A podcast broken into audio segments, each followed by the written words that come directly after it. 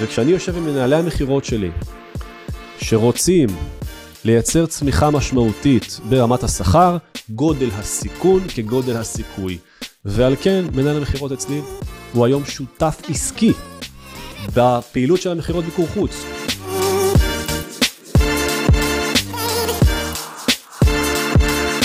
וולקאם לפודקאסט הפרלמנט של למרוד. בפודקאסט הזה אנחנו מדברים על עסקים, ניהול, שיווק, מחירות, אסטרטגיות, חיים אישיים ומה שביניהם. וכל זה כדי לאפשר לכולנו לטום טעימה אותנטית עם מה שאנחנו עושים, מה שאני עושה היום בעולם העסקים. ובפרק הזה אנחנו הולכים לדבר על הדבר הזה שנקרא תודעת המיליון.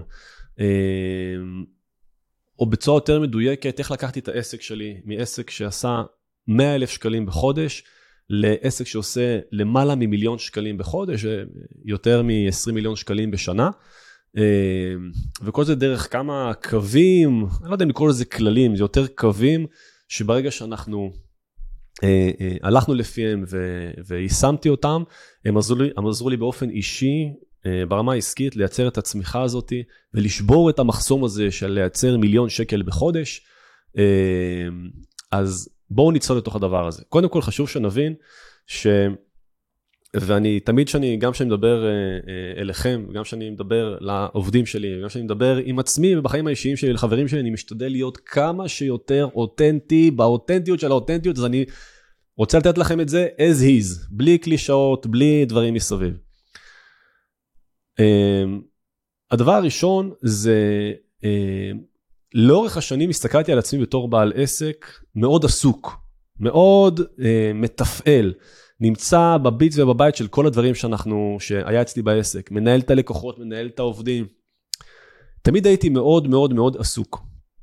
וכל הזמן הייתה לי שאלה על הראש, איך אני יכול לייצר סקיילביליות לעסק הזה? איך אני יכול להביא אותו למקום שהוא צומח בפי 10, בפי 20, בפי 30? מאיפה אנחנו מביא, איך אני מביא את הדבר הזה? איך הדבר הזה קורה? ואחד הדברים ששמתי לב אצלי לפני משהו כמו 4 שנים, 5 שנים, זה שאני מכור לתפעול. נקודה, סימן קריאה. מה זה אומר? זה אומר שאני מסיים יום עבודה, ועבדתי בטירוף. עשיתי ים דברים, קידמתי מלא דברים. הייתי בכל פינה, נגעתי בכל דבר, כולם הרגישו אותי. וסיימתי יום, ותוך כדי שאני עושה את זה, את התפעול הזה, אני ממלא את עצמי, כי אני באמת בעשייה. אני עובד בעסק שלי. ושמתי לב שההתמכרות הזאת, היא התמכרות שהרבה עסקים שזהים לה, שמרגישים אותה גם. כי בסוף מצאתי את עצמי, בסוף יום, שואל את עצמי, מה השגתי היום? אז מבחינה אסטרטגית לא השגתי כלום. מבחינה תפעולית השגתי המון. יצרתי הספקים מדהימים. לאן זה קידם אותי? איפה זה שם אותי במשחק? לאן זה הביא אותי במשחק של ההגעה למיליון שקלים בחודש, או לעבור את זה? ברגע שהבנתי שאני מכור לתפעול, הבנתי שאני חייב לנקות את הדבר הזה. שאלתי את עצמי רגע, קודם כל למה? למה אני מרגיש טוב עם זה שאני מתפעל את העסק שלי? אחת התשובות שהייתה לי לעצמי, זה היה לפעמים כשאני נכנס למרחב זמן של ניהול, אבל לא ניהול עכשיו עם הידיים, אלא ניהול של חשיבה, של רגע התנתקות כדי לקבל החלטות נכונות ברמה הרוחבית, פתאום הייתי בורח מזה. הייתי בורח למשימות תפעוליות, הייתי בורח לפתוח את הקבוצות וואטסאפ של העובדים ולהגיב להם. והייתי בורח מהמקומות הניהוליים הקלאסיים שאמורים להוביל אותי ליצירת צמיחה, למקומות תפעוליים.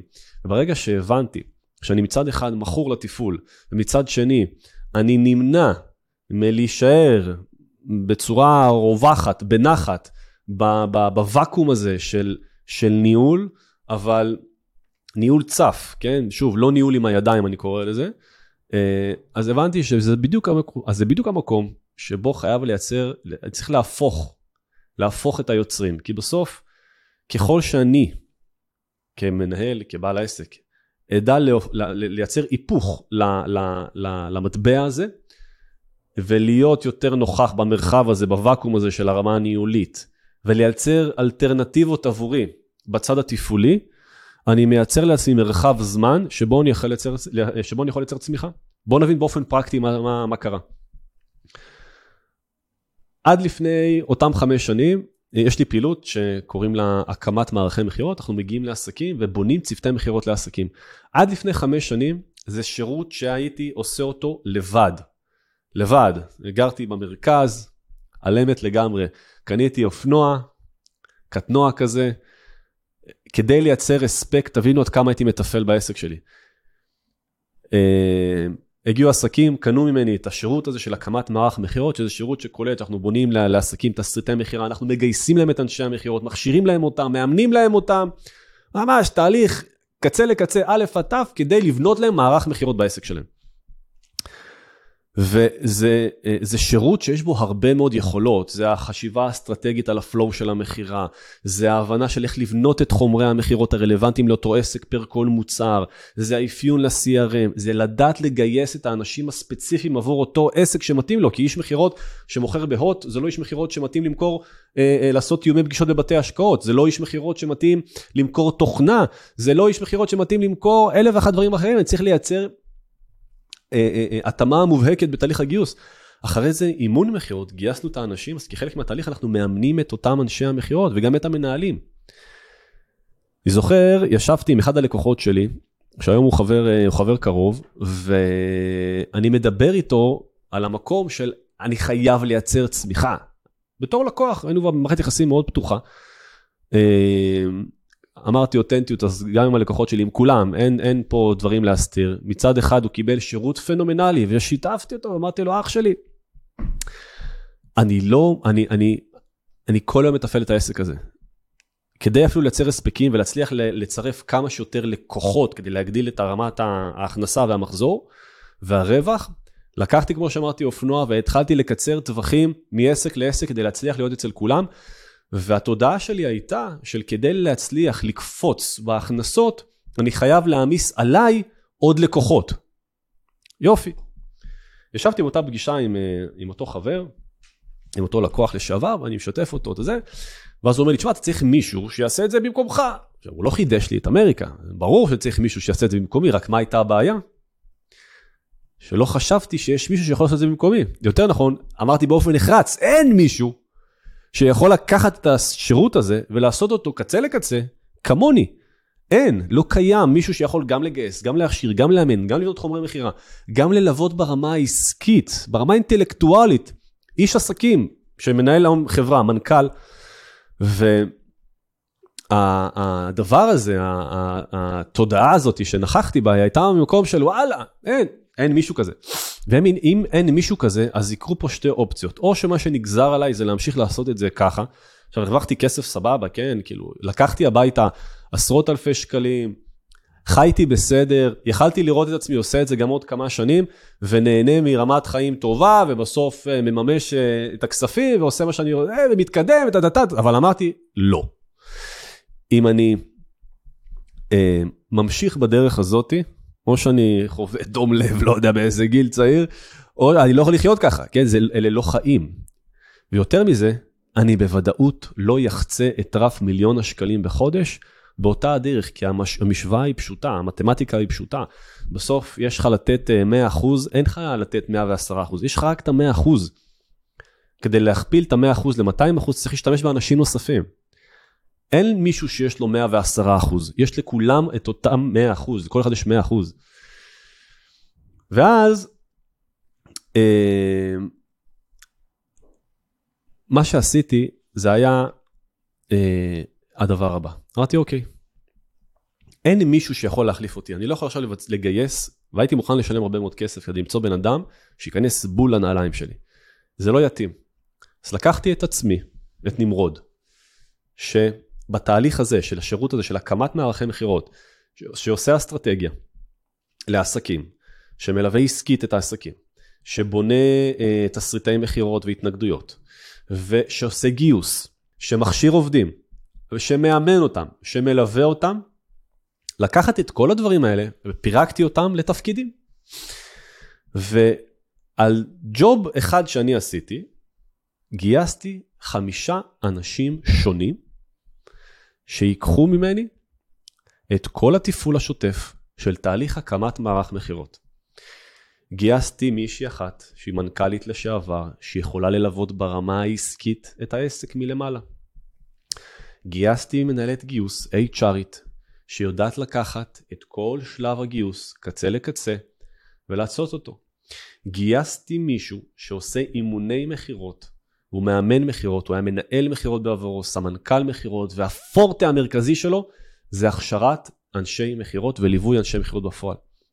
ולקחתי את כל האנשים האלה, ולקחתי גם עוד אדם שכותב תסריטי מחירה, שיש לו ניסיון בקופי מחירתי ומרקטיאלי, שיודע לעבוד בצורה נכונה אל מול התורה הכתובה, המחירה הכתובה. לקחתי, בניתי את הצוות הזה. עכשיו עם הצוות הזה, אם כשהייתי לבד יכלתי לקבל 3 לקוחות בחודש, היו חודשים גם ש6, היום פתאום עם הצוות הזה אני יכול לקחת פי 3, פי 4, פי 10 יותר לקוחות. ושימו לב, אני עובד פחות. עכשיו העבודה שלי השתנתה. למה השתנתה? במקום לתפעל את הלקוח ואת האופרציה מסביב, אני מכשיר ומנהל את העובדים שלי. כל עובד בסגמנט שלו, כדי לאפשר להם לייצר את התפעול מול הלקוח בסקטור עליו הם אחראים. בין אם זה גיוס, הכשרה, אימון, ניהול, ייעוץ וכן הלאה. עכשיו, באירוע הזה קרו פה 2 דברים. אחד, התודעה שלי, שדרך אגב הייתה תקועה, 2-3, שרק אני יכול לעשות את זה. וככה רצתי וככה עבדתי. רק אני יכול לעשות את זה. אף אחד אחר לא יכול לעשות את זה במקומי. אף אחד אחר, ושוב אני אומר, צדקתי. אף אחד אחר לא יכול לעשות את זה במקומי. כי זה השירות שאני הקמתי, זה היכולות שלי. ואני אומר את זה כן, בצניעות רבה, אבל זה התודעה שהייתי בה, ואני גם אומר, אף אחד לא יכול לעשות את זה כמוני. אבל הרבה אנשים יכולים לעשות חלקים ספציפיים הרבה יותר טוב ממני. המגייסת בגיוס, בשלב של הגיוס, עושה עבודה יותר טובה ממני, כי היא מגייסת בכל מהותה. אימון המחירות, מאמן המחירות היום, אם להבדיל בתהליכים של פעם, עשיתי תהליכים של אימוני מחירות, אבל הייתי מאוד מאוד מאוד מאוד, הייתי, מה שנקרא, ככל שאתה מפוזר על יותר לקוחות ויש לך פחות זמן, איכות השירות שאתה נותן, אין מה לעשות, היא תהיה פחות טובה. למרות שאני מאמן מחירות ברמה מאוד גבוהה, עדיין, אתה בסוף מוצף, אתה עמוס, אי אפשר לסובב את העולם. פתאום מאמן המחירות, כל מה שהוא עושה זה רק זה, אני יורד איתו לניואנסים ברמת הכלים המחירתיים שהוא נותן לאנשי מחירות, שהם בלבל מאוד גבוה. פתאום אני יכול לייצר סקיילינג, אני יכול לייצר צמיחה. עכשיו שימו לב דבר יפה.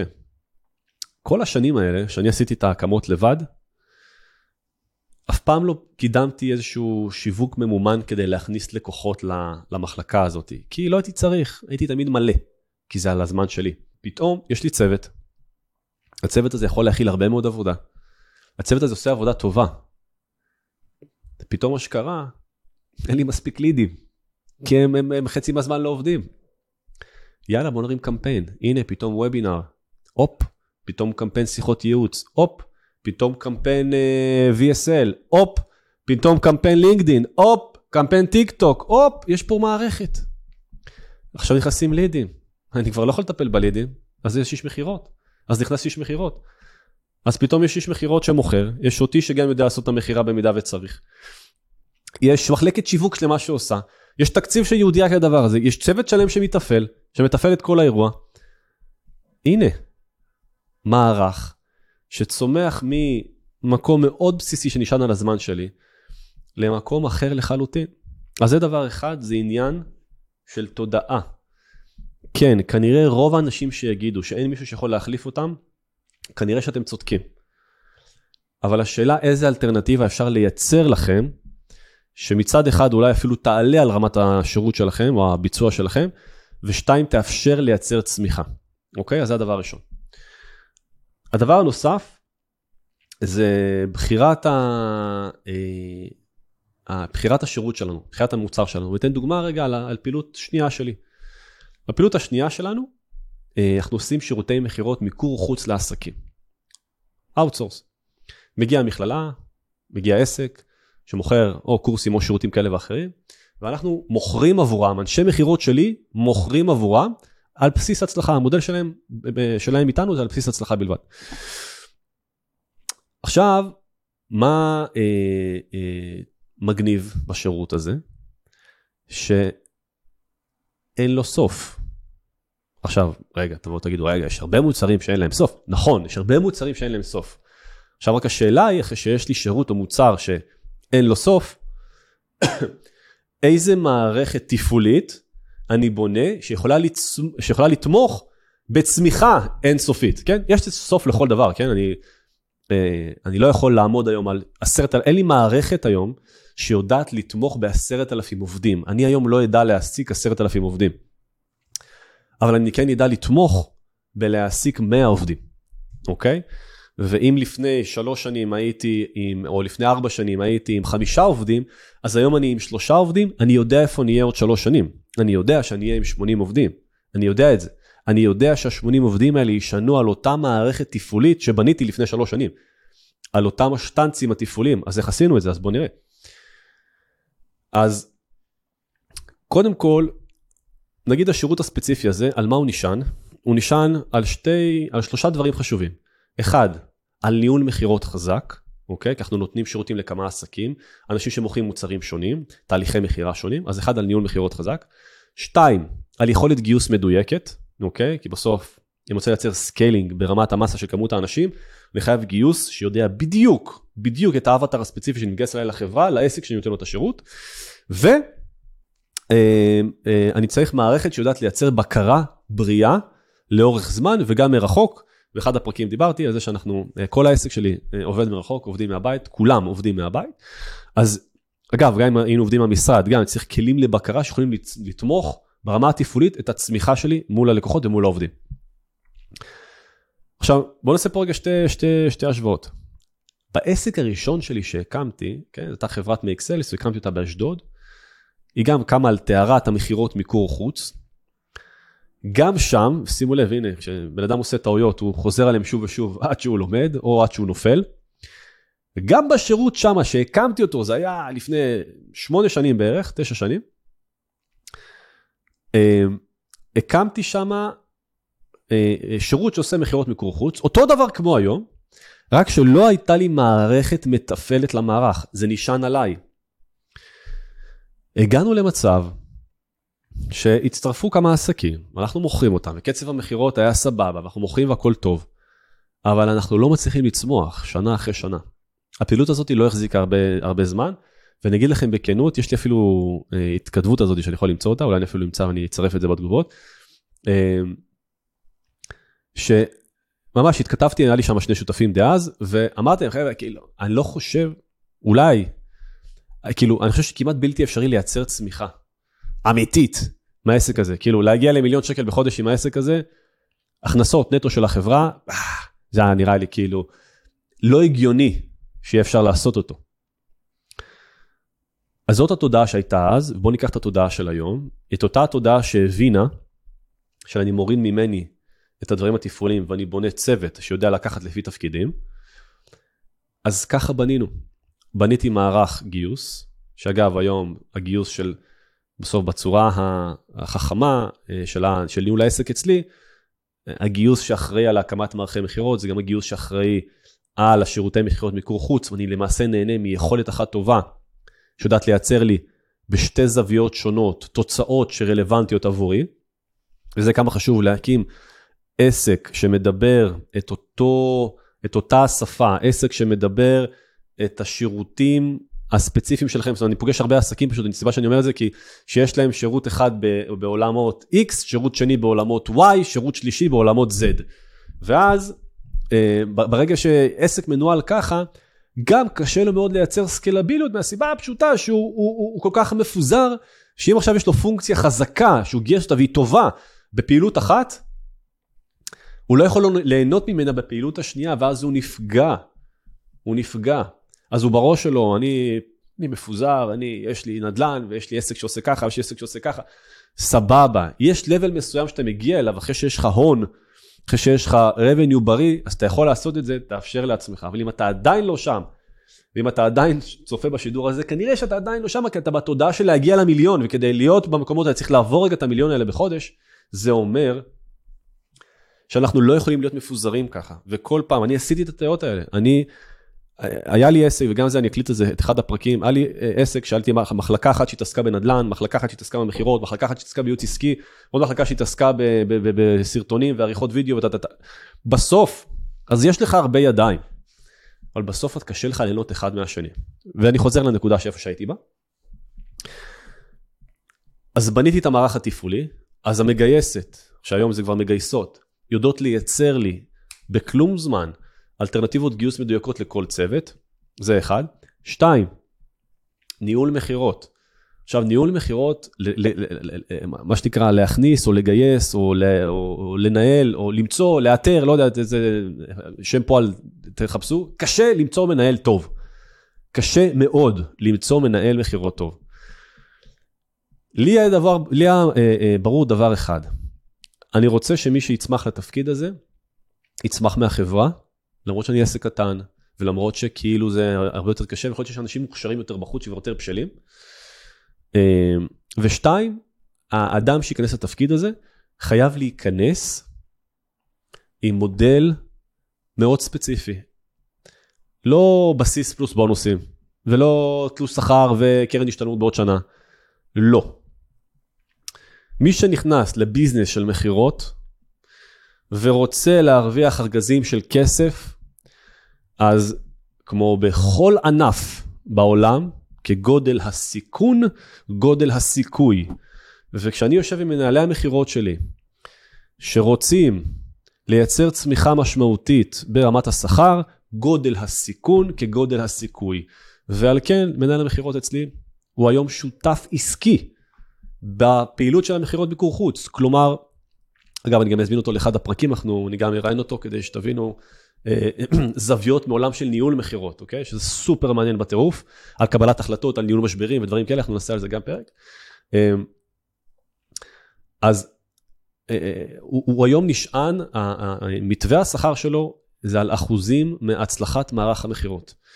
וזאת הדרך היחידה מבחינתי, בשילוב גיוס מדויק, אל מול מערכת תפעול שמייצרת בקרה, שיכולה לעזור לנו לייצר צמיחה וסקלביליות בפעילות הזאת. לצד הדבר הזה, בנינו גם אופרציה. למה אופרציה? כי הרי הסרוויס הזה, מה הוא עושה? אנחנו עושים שירותי מחירות מיקור חוץ, זה אומר שהיום יש לנו מכללה באילוף כלבים, יש לנו מכללה בפיננסים, יש לנו מכללה באייטק, מכללה בסייבר, מכללה באפייה, מכללה באיפור, מכללה באנגלית, מכללה במסחר אלקטרוני, מכללה לא זוכר במה עוד, וכל הדבר הזה, בסוף הוא דורש קשב ניהולי, ניהול לקוחות, לא רק ניהול מחירות, ולכן גם הכנסנו מנהלת אופרציה, שב-80% משרה מהזמן שלה, אחראית על התפעול הטכני, בכל הממשקים של ניהול המחירות ללקוחות, של השיווק מהלקוחות לאנשי המחירות, ושל האופרציה התפעולית כלכלית שלנו אל מול, זאת אומרת שלי כחברה כנובה, אל מול הלקוחות שאנחנו נותנים להם את השירותים.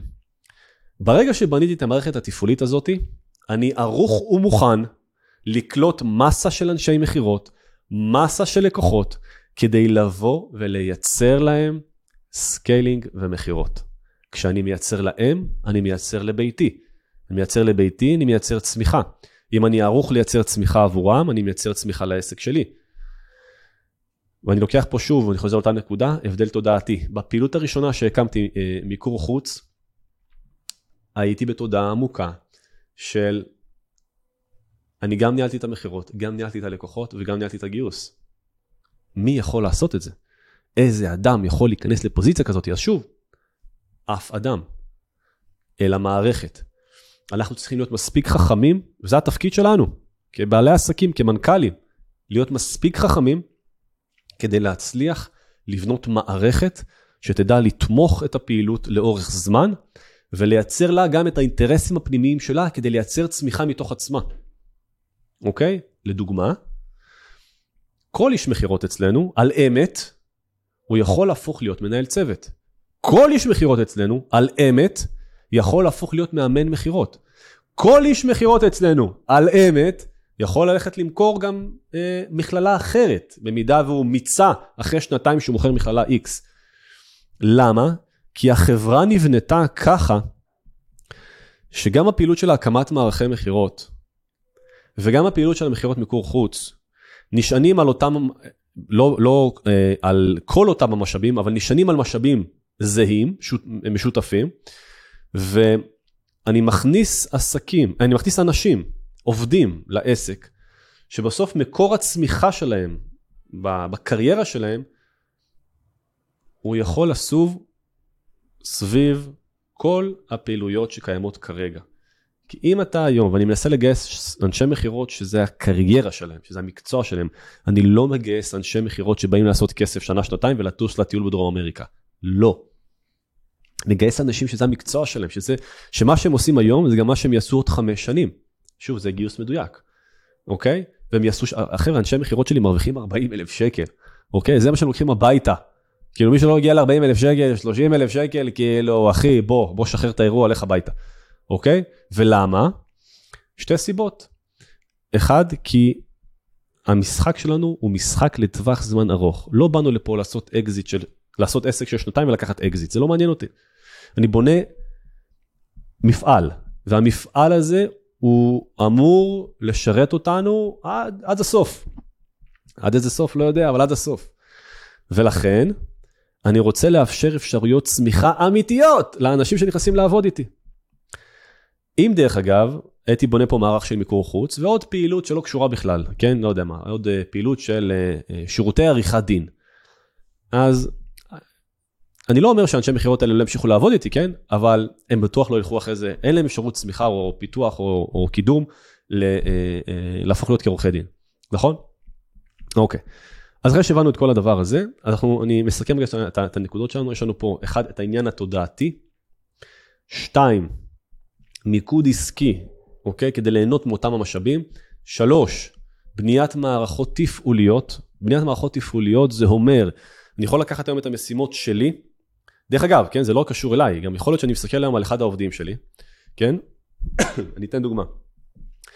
אחת המגייסות אצלנו, המגייסת הכי ותיקה, הסתכלנו עליה, הסתכלתי על הדברים שהיא עושה, והבנתי שאני תקוע כרגע בצמיחה, ואני מנוע מלייצר צמיחה גבוהה יותר מהקיימת, בגלל שהיא היום צוואר הבקבוק שלי. למה? היא מקבלת הרבה מאוד עבודה, והיא לא מספיקה לעשות את הכל ברמת ביצוע ואיכות הכי גבוהה שיש, אז לקחתי את התפקיד שלה, על אותו אלמנט שלקחתי את התפקיד שלי, פירקתי את התפקיד שלה, ועל הפירוק הזה גייסנו את 2 אנשים, 2 בנות, שלקחו את אותם משימות התפעוליות שיש לה בפירוק שלהם, והיום זה צוות של 3 נשים שעושות גיוס, אוקיי? וכבר ברור לי, אוקיי, איך בחצי שנה הקרובה יש שם עוד 2 מגייסות שנכנסות, כי אני רואה לפי קצב הצמיחה, כמות התפעול שתעלה לפי קצב הצמיחה. היום כשאנחנו מנהלים את הפעילות שלנו, הראייה היא צמיחה. האם הדבר הזה יכול לייצר סקיילינג? אם כן, השאלה הבאה זה איך, וכל מה שנותר זה רק לעשות אותו. אוקיי?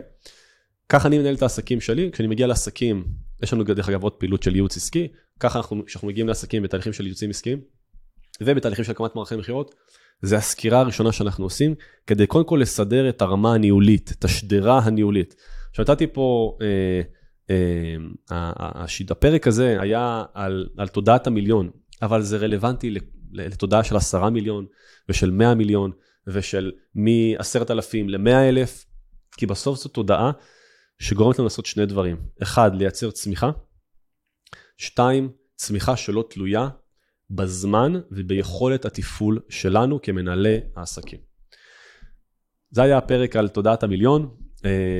אני מזמין אתכם חברים לעשות עוקב ולהגיב בתגובות איך היה לכם הפרק הזה, וגם לשתף אותו עם אנשים שאתם חושבים שיכול לעבוד להם ערך. מזמין אתכם לצפות בפרקים נוספים שתכף ימשיכו לעלות ובפרקים שכבר קדמו להם. אני הייתי נמרוד אבדלה, מאחל לכם בהצלחה.